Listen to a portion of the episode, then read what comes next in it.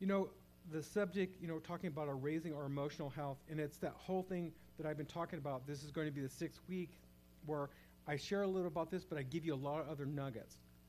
And if you're uh, hear me, I throw out so much stuff. You might want to just bring a notepad and paper and write down whatever you feel like God is focusing on you, whatever He's He's putting attention on you, because that's where He wants to build. But when I think of raising our emotional health, we can come to church on Sunday, get pumped up, yeah, yeah. And then when we go out the door, life, problems, situations, circumstances, relationships seem to overwhelm us, and almost like the word, the seeds that come into us seem to like go into the ground. But that's why we're working on our raising our emotional health because our five senses are so connected with our, our relationship with God and our spiritual growth. We accept Jesus Christ, our spirit is made alive, so we begin this relationship. But it's our five senses, our mind, will, and emotions that are assaulted and distracted from continually to build our spiritual life. And God is trying to build us up so that we can have everything in our in our five senses, our soul, working in cooperation with our, the Spirit of God that's now saved and connected with God so that we get the most out of life. So the creativity and the, and the God creativeness that's in us can work with who we are and what's deeply buried inside of us so that we can exercise all in which God gave us, all of our potential, all of our hopes, dreams, and everything that God has for us. So I have this little story. I've been reading this book, and this guy, he, he's a pilot in early World War II, and he's training other fighter pilots how to fly. And so he has different classes coming through, and he's teaching them, and he talks about this one guy. He goes, This guy is the worst pilot ever. I don't think he it's his calling. I don't think he has this ability to fly. And he's, you know, taking him up, and he has this old two, you know, like an old trainer, and it's an open cockpit, and the, the main pilot sits in the front, and then the rookie pilot who's learning sits in the back. And the rookie pilot wonders why the pilot carries has this roll of toilet paper in the airplane. He thinks, well, maybe something happens, you need the toilet paper. Anyway, this guy's over and over, he's going back and forth, back and forth. He's flying, and he's saying, this guy does not get it. He lands like terribly. He, he, he if he's ever going to be a fighter pilot, he's going to get shot down in his first day of combat because he's, he's, he's all stiff. There's no, there's no flow. And he tells him, you got to have some flow in you. What's wrong with you? If you are going to uh, stay alive, you're going to have to have this thing. And he's thinking, like, should I wash this guy out or whatever? So it's getting towards the end of, of the time of flying. So he's flying, and he's, this guy's just terrible. And so he says, I'm taking back the control. So he's flying. So he flies a little farther. And there's this camp he flies over every so often where there's a lot of kids. And he takes this roll of toilet paper and throws it out of the airplane. And then they, as they buzz the, the camp a few times, they see the kids running and grasping all these long trails of toilet paper. And so it kind of loosens up the rookie pilot in the back. And so he's laughing and everything else. And he's just really, he's just out of his element. And so the pilot says, okay, fly us home. And he said, in that moment, this guy, something kicked in. Something kicked in his spirit and all the knowledge he had, and he began to fly.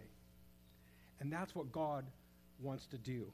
God is in this restoration process of restoring our soul. Why? So that you can fly through life. Being strong in spirit because God is in you and, and, and you know your relationship with God and you're open to hear when God wants to adjust your path and, and strengthen. But He needs all of your five senses to be in cooperation so that you can fly through life.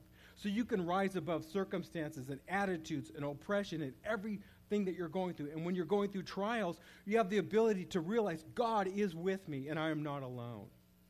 And so, on that basis, I want to do a quick review of scriptures I'm using to back up why we're dealing with our emotions and our senses. The first one is Psalms 51 6. David's prayer Behold, you desire truth in the inner being. Make me, therefore, to know wisdom in my innermost heart. And we know David had already been tracking with God. He had defeated Goliath. He had, he had risen to kingship, but he ends up falling into sin. And he realizes he needs some more work done in his life that he has a heart with God, but there's some emotions, there's some things that he's let loose in his life, and he's realizing, I need more healing. And he's talking about that healing that goes on in our soul. Again, that, that born again, and we're born into this world, our spirit is made alive, but without God and without a strong spirit, we're basically doing what feels right, what feels good. And so a lot of times we're doing wrong things. So God's restoring us. next verse is 1 Thessalonians 5:23. Paul's writing again to us. May the God of peace himself sanctify you through and through, separate you from profane things, make you pure and holy, consecrated to God. May your whole spirit and soul and body be preserved sound and complete and found blameless at the coming of the Lord Jesus Christ, the Messiah. Again, so Jesus is kind of holding back. He's not a rush to come. Why? He wants a full house. He wants people who are connected in relationship with him and connected to each other. And, you know, the, the stuff I've been talking about, raising our emotional health, is really dependent on us as this local church. Those of you who are coming here, and, and hopefully you're being called in here, and God's wanting to root you so deep in this place. Why? So that you will know how to have connection and know how to have true relationships. So that we don't just buzz in, say hi, and leave, but God's building something that we're connecting to people and we're finding our place. And what happens? More gifts, more abilities, more ministry happens because you're connecting. And when you connect, you find the value in who you are by who you're connected to and what's going on. Prosperity is dependent on the health of our soul. 3 John 1 2. John writes, Beloved, that's us. I pray that you may prosper in every way and that your body may keep well, even as I know your soul keeps well and prospers. So again, he's talking about our emotional health. A lot of psychological things go on that create and generate sickness in our body. More and more, the sciences and um, the, the medical community are doing studies. They realize our mental health is so key to our physical health. And so, again, John is laying it out there before all the technology and medicine today, saying God wants us to prosper and be in health, but it's conditioned to how our soul is prospering. You know, when you're anxious and when you're in conflict, it eats away. It can cause ulcers. It can, it can cause heavy depression and discouragement. And it takes a toll on our body. A lot of times we can be in, dis, in denial of our soul's needs. You know, a lot of times when we're feeling strong, we can operate a long time under stress because our body is compensating or our will is compensating. You know, God was very angry with the prophets that were in Jeremiah's day because they did not speak the truth. So Jeremiah says this in um, Jeremiah 6:14, and this is from the Living Bible. Jeremiah prophesied, "You can't heal a wound by saying it's not there." And this whole premise that we're kind of launching from is like, we have to break the power of the past in our life. And today, on the back counter, there is a sheet that looks like this. You can't even see it because it's very light, but there's a sheet on the back counter, and it, what it is, it, it has you just look at your, your family of origin, just as a place to further examine your heart and kind of dig a little bit. It's not for you to blame your family, although you may have feelings, but let anger feelings, disconnection, let them come up and bring them to God. Because the bottom line, it's not about getting even with our past or our broken family, but looking at how we behave now and how our behaviors today are directly correlated with our family members and, and the input and the, and the forming that happened in that environment of growing up.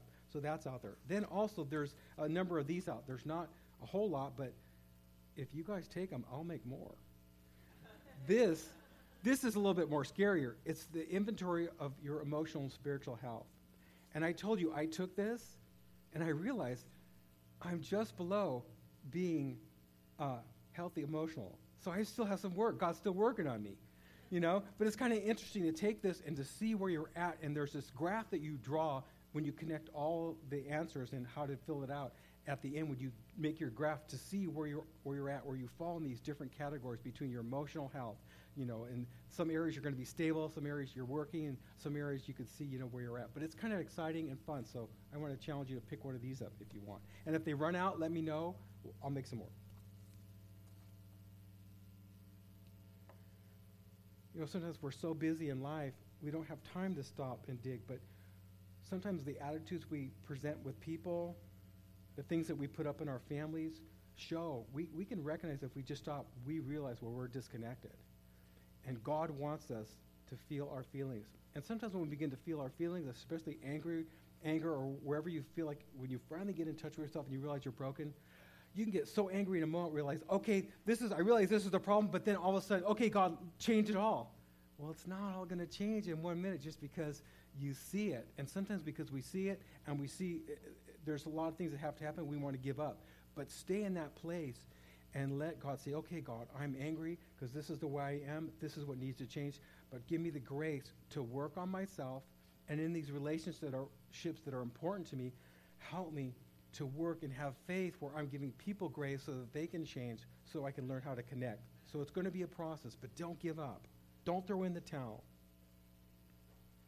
Again, trust issues that come up in our life, influences that have uh, happened to us, our interactions with people, positive and negative, all uh, show us where we're locked up, where we're, we're, we're protecting ourselves, or, or where we're just denying our, our incredible, the incredible needs that we have in our emotions.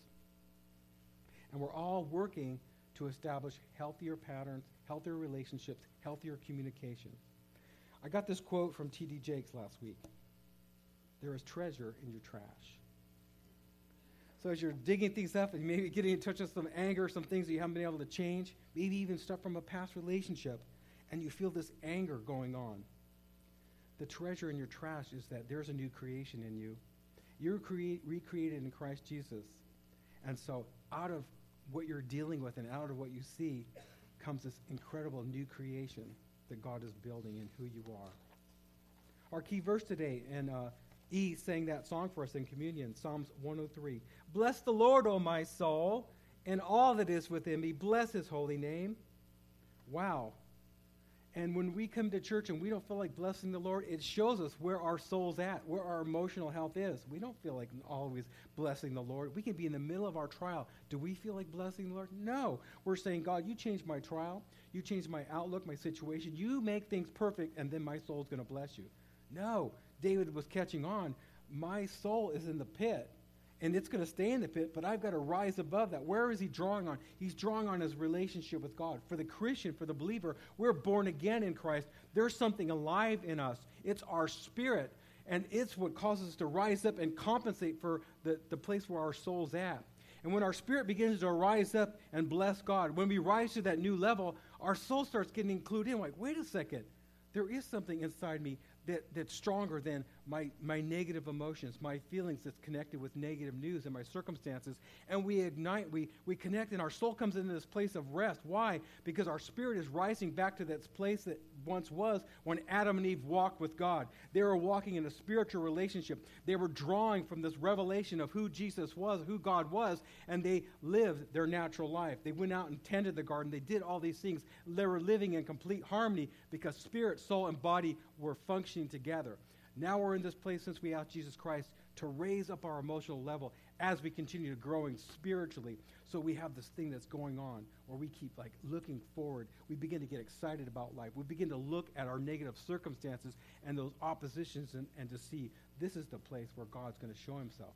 This is the place I'm going to rise above uh, where circumstances would keep me and I'm going to live a, an overcoming life. Bless the Lord, O my soul and all that is in me, bless his holy name. Bless the Lord, O my soul, and forget not all his benefits, who forgives all your iniquities, who heals all your diseases, who redeems your life from destruction, who crowns you with loving kindness and tender mercies, who satisfies your mouth with good things, so that your youth is renewed like eagles. Next time you're having your favorite food, it's a reason to rejoice. God has blessed you with those taste buds. God has blessed you with the satisfying things that you eat. Those are all part of the blessings of God. Again, a lot of times we have to stop and look at our blessings, look at what God's done to get our, our soul, our mind, will, and emotions in sync with God is good. Yeah, I could see some things that need improvement. I can see some things that I'm wanting to change that I'm praying and believing for. But I can see I have reason to thank God. He is doing things. He is not uh, inactive. He's not dead. He's alive and He's working to make my life better. I want to go into this next thing, which is connected with the Word of God and the truth I, I try to give you. And I try to be faithful to what I feel like God's putting them, uh, on my heart for us. And the first word is about seed. Again, seed is, especially the Word of God, is seed of potential of what God wants to do in our lives and that potential of how He wants to change us. The definition a plant part produced by sexual reproduction that contains the embryo and gives rise to a new individual. In flowering plants, it's enclosed within the fruit. There is great potential in the seed. Think of you. You are the greatest seed that is on the earth. You're God's highest seed creation. And you're recreated in Christ Jesus. When you accepted Jesus Christ and being reconnected, there's incredible potential that's going to unfold in your life because you're walking with Jesus. Luke 8, 5 through 8. A farmer went out to plant, Jesus said, went out to plant his seed, and as he scattered it across the field, some seed fell on the footpath where it was stepped on, and the birds ate it. Other seed fell among rocks, and it began to grow. But the plant soon wilted and, dro- and died for lack of moisture. Other seed fell among thorns that grew up within and choked out the tender plants. Still other seed fell on fertile soil. These, this seed grew and produced a crop that was a hundred times as much as it had been planted. When he had said this, he called out, And anyone who has ears to hear, let him listen and understand. Again, every time you read the Word of God, every time you listen to a message, the seed of God's Word is coming. It comes first through your mind, and you choose what, what you're going to let happen. It could fall on hard ground if sometimes you're receiving or he- hearing the Word, but it's not fitting where you feel like you want it to fit. That's why we're encouraged to plow the ground. Like the farmer has to go and plow up that field before he plants. We're encouraged to examine our heart. We're encouraged to examine our attitude towards God, our attitudes were towards what He's doing in our life. And when we begin to plow, we begin to realize, wait a minute, I can't have this mindset. I've got to have a soft heart. I have to believe and receive the Word of God. Even though maybe it doesn't fit for me at the moment, I have to be open to take in that seed. So, in the proper time, as I'm watering it and walking out my relationship with God, at the proper time, that seed that I'm taking in of truth is going to nurture and develop and grow. And so, at the proper time, I'm going to have the evidence of that word that I received become part of my life and my experience. So, plow the ground. That's part of breaking the power of the past. Plowing the ground, digging. I used to call my wife, we used to call her the backhoe. Because in our relationships, especially in our other church, she's working with broken people and encouraging, you've got to dig, you've got to find out. Or, or if you get close to Dory, her whole purpose is not to be your friend. She wants to see God develop his purposes and his plans in your life. She wants you to get the best out of life. So she may dig a little on you getting to those things that you don't let anybody touch. Why? Her whole motive is to see you grow. And so she wants to help dig out. She wants the Holy Spirit to dig out those things that are hindering you from growth in your spiritual development and your natural development. So we used to call her the backhoe. Psalms 126, 5 through 6. Let's go there. Psalms 126. No, I'm not doing a happy dance, Deanna.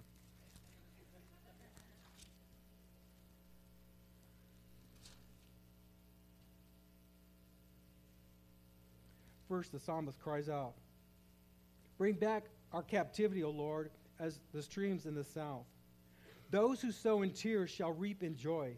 He who continually goes forth weeping, bearing seed for sowing, shall doubtless come again with rejoicing, bringing sheaves with him. Again, that's that challenge to really look at ourselves, look where our emotions at. Yeah, you may be grief, you may go through a time of anger or bitterness, whatever. Maybe even your relationship, you're going to start really going there. You're going to wrestle with your spouse or with that friend you have. Why? The whole purpose is to put stuff behind you, to get up and rise into that place where you can have this fruitfulness. And that's that promise wherever you dig, wherever you feel sorrow, wherever you have to change your life and your emotions, that God is going to give you a rejoicing. There's going to be an end. There's going to be a change that comes. A lot of times we step out to try to do things and then we stop short. So, yeah, it's like digging out that weed and then you let it go and it's rained and the weeds get thicker and thicker and you go back again. Ah, it's worse. It's okay. Realize you're starting this project, but it's God who's with you that's going to help you through the end so that you start having this fruit from what you're going through. Luke 8 11 through 15. This is the meaning of the story, Jesus said. The seed is God's word. The seeds that fell on, on the footpath represent those who hear the message, only to have the devil come and take it away from your hearts and prevent from what and prevent them from believing and being saved. There are times in these services, there are times in your relationship with God, there are times in your quiet time where God is giving you nuggets. But you can get going in your day and there's thoughts that come and the enemy will use your mind like a fly. He'll fly over you and he'll land on you. he wants to steal the truths that God has given to you because he knows if you hang on to those truths, they are going to develop fruit and change in your lives. So don't get worried when you, you go under attack when God gives you a promise or you feel like the word comes to you. The seeds on rocky soil represent those who hear the message and receive it with joy. But since they don't have deep roots, they believe for a while. Then they fall away when they face temptation. There's a temptation over this word I've been giving you not to keep working to develop your emotional health. The seeds that fell among thorns represent those who hear the message, but all too quickly, the message, which is the gospel, the good news, which is the power of God to change our lives and change our emotions, is crowded out by the cares and riches and pleasures of life. Even the busyness of life, even the, re- re- the routines that, that we all have on us as believers to take care of our families, to work, to, to earn our money. Those things can come and crowd out the message of the gospel and what God's trying to do. And so they never grow to maturity. And the seeds that fell on good soil represent honest, good hearted people who hear God's word, cling to it, and patiently produce a huge harvest. Again, our soul needing healing and emotions for what we're talking about right now. I think life is probably the biggest thing that crowds out the Word of God in our relationship with Him. The demands, the emotions, people, or, or even when you try to move forward and no one, no one cooperates. Maybe you go back home, you're going to have good relationships, you're going to try to connect, and it seems like no one wants to connect, and you feel like, ah, I might as well give up. Don't give up. Don't give up. Keep, keep praying. Keep addressing. Keep calling your family together and engaging in conversations that maybe you wouldn't have. Get people to get around the dinner table when maybe we're all eating different schedules. Try to cause those connections so you can generate these healthy emotions and restore what, what has been lost.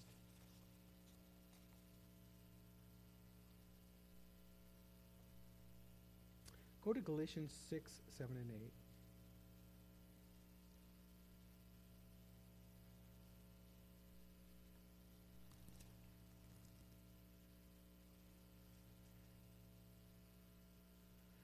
Do not be deceived.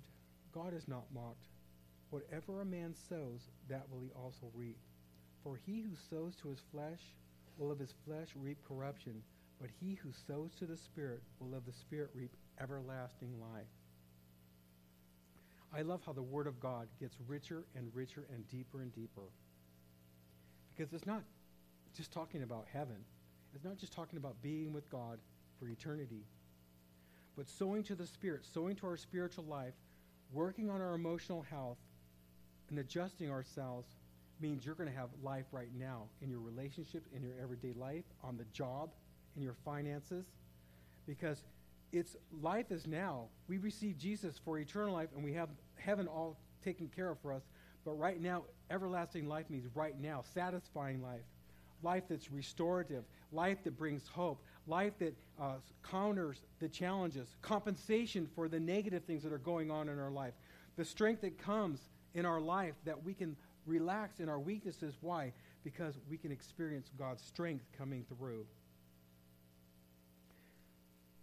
Yes, I have 14 minutes left. I want to throw another word out to you opportunity. Imagine Jesus as he walked constantly from city to city, town to town, certain people who are doing certain things, maybe a funeral, someone crippled. Jesus would walk through and he would give a message, or he would ask people, Do you want to be healed? And at that moment, at that moment in the busyness of their life, in the history of how they had lived days, some people had lived 40 years, there was Jesus coming by, giving them opportunities for change. Every moment in our life, that every waking moment, we have opportunities that God's trying to give to us to impart to us life, spiritual life, emotional life, life, wisdom, revelation, understandings about jobs, understandings about careers, understandings about who you're in relationship with, understandings about your future, opportunities. But yet, the busyness of life and the way Satan distracts us in our feelings, we think investing in God, investing in emotional health, I don't have time for that. Excuse me, who knows that we are guaranteed for the next moment, that we won't be called away home? Taking every opportunity to grow in God, taking every opportunity saying, God, what do you think about this situation? I'm thinking about doing this. Should I do it? You know, we do not want to miss out on the opportunities God has for us. Definition a combination of favorable circumstances or situations. God is the one that gives us opportunities. We were created for Him. He has a plan. I know a lot of times we think, yeah, everybody has a plan for my life. I'm tired of everyone else's plan. But you don't understand. His plan fits totally with how you are made and who you are and what kind of gifts are in you, what kind of spiritual gifts and what kind of natural gifts lie deep beneath the surface that you haven't even gotten in contact with yet. Galatians 6:10 As we have opportunity, let us do good to all, especially to those who are of the household of faith. Again, opportunities every time we get together. Every time we have the opportunity to make an appointment to be with someone, make an opportunity to get to know another person in the church, or, or, or get together with another family, what is that? It's an opportunity to grow, but it's an, also an opportunity to find that people have an input, people have something that they're going to uh, add to my life that's going to be really God opportunities that's going to change the way I relate. It's going to change a way I'm feeling lonely and disconnected. Um, opportunity definition from the Greek an occasion, set or proper time. Always, there's always opportunities. Convenient due season.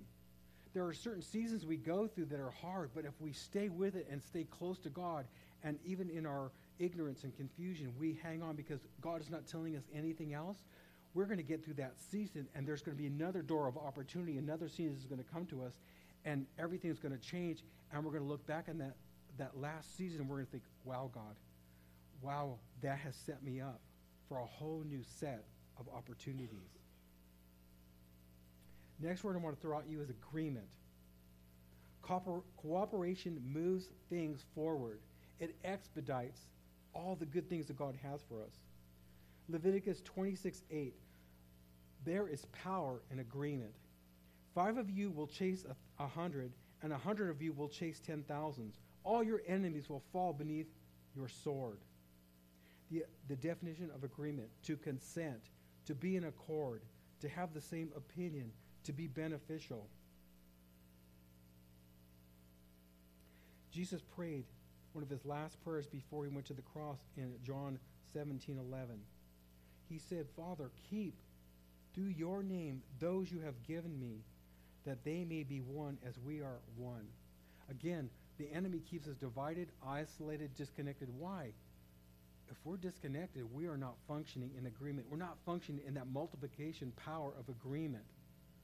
And agreement, just like if you look in Genesis when it talked about the Tower of Babel, without God, they came together to make this big old, big old tower, and their unity outside of God was powerful in building this structure.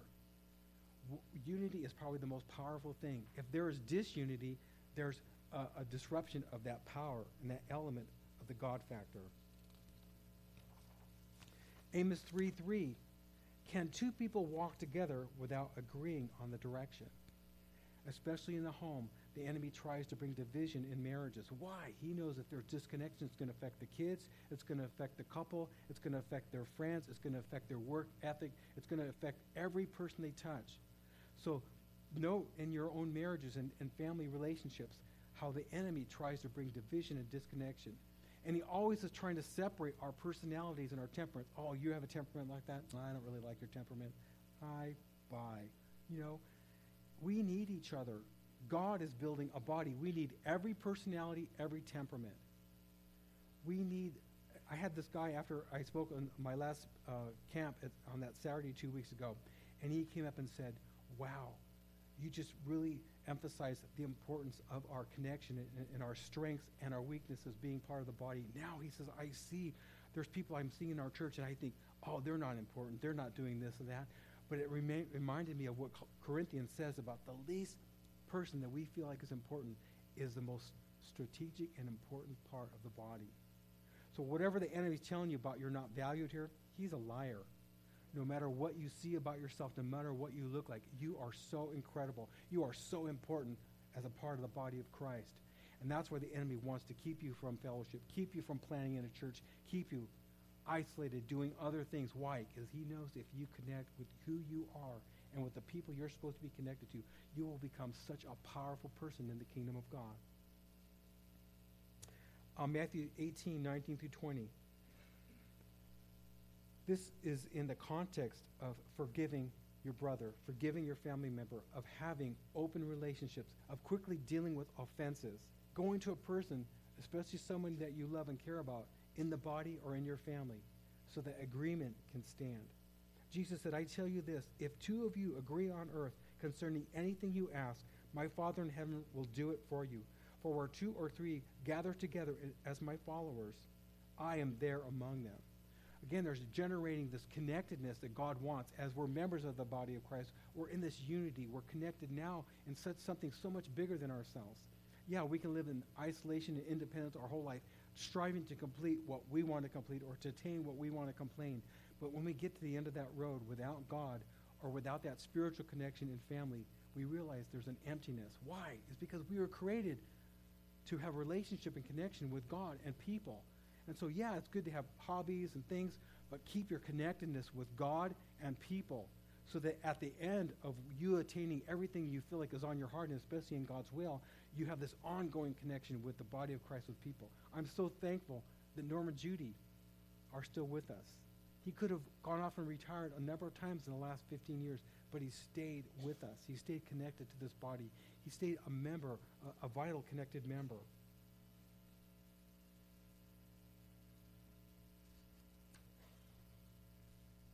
Don't know if I should throw this out or wait.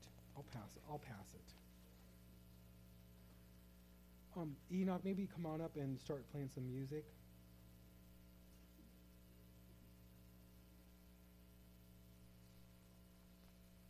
Three are better than one, for a triple braided cord is not easily broken. Live in brokenness and vulnerability. 2 Corinthians 12, 9 and 10, Paul wrote, The Lord said to me, My grace is sufficient for you, for my strength is made perfect in weakness. Therefore, most gladly, I will rather boast in my infirmities, that the power of Christ may rest upon me. Therefore, I take pleasure in infirmities, in reproaches, in needs, in persecutions, in distresses, for Christ's sake. For when I am weak, then I am strong. And you know, when I think of the prodigal, he went through hard life lessons. You know, he lost all of his inheritance, but at the end of his inheritance, the most important thing happened. His independence was broken off. And he came to a sense and he said, You know what? I miss my father. I want to go back and I just want to be a slave if he'll receive me.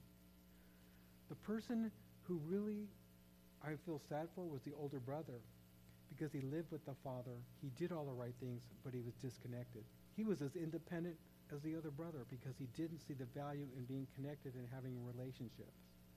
And he missed out on more years than the younger brother. Keep working on your emotional health. Don't forget those papers in the back. Will you stand?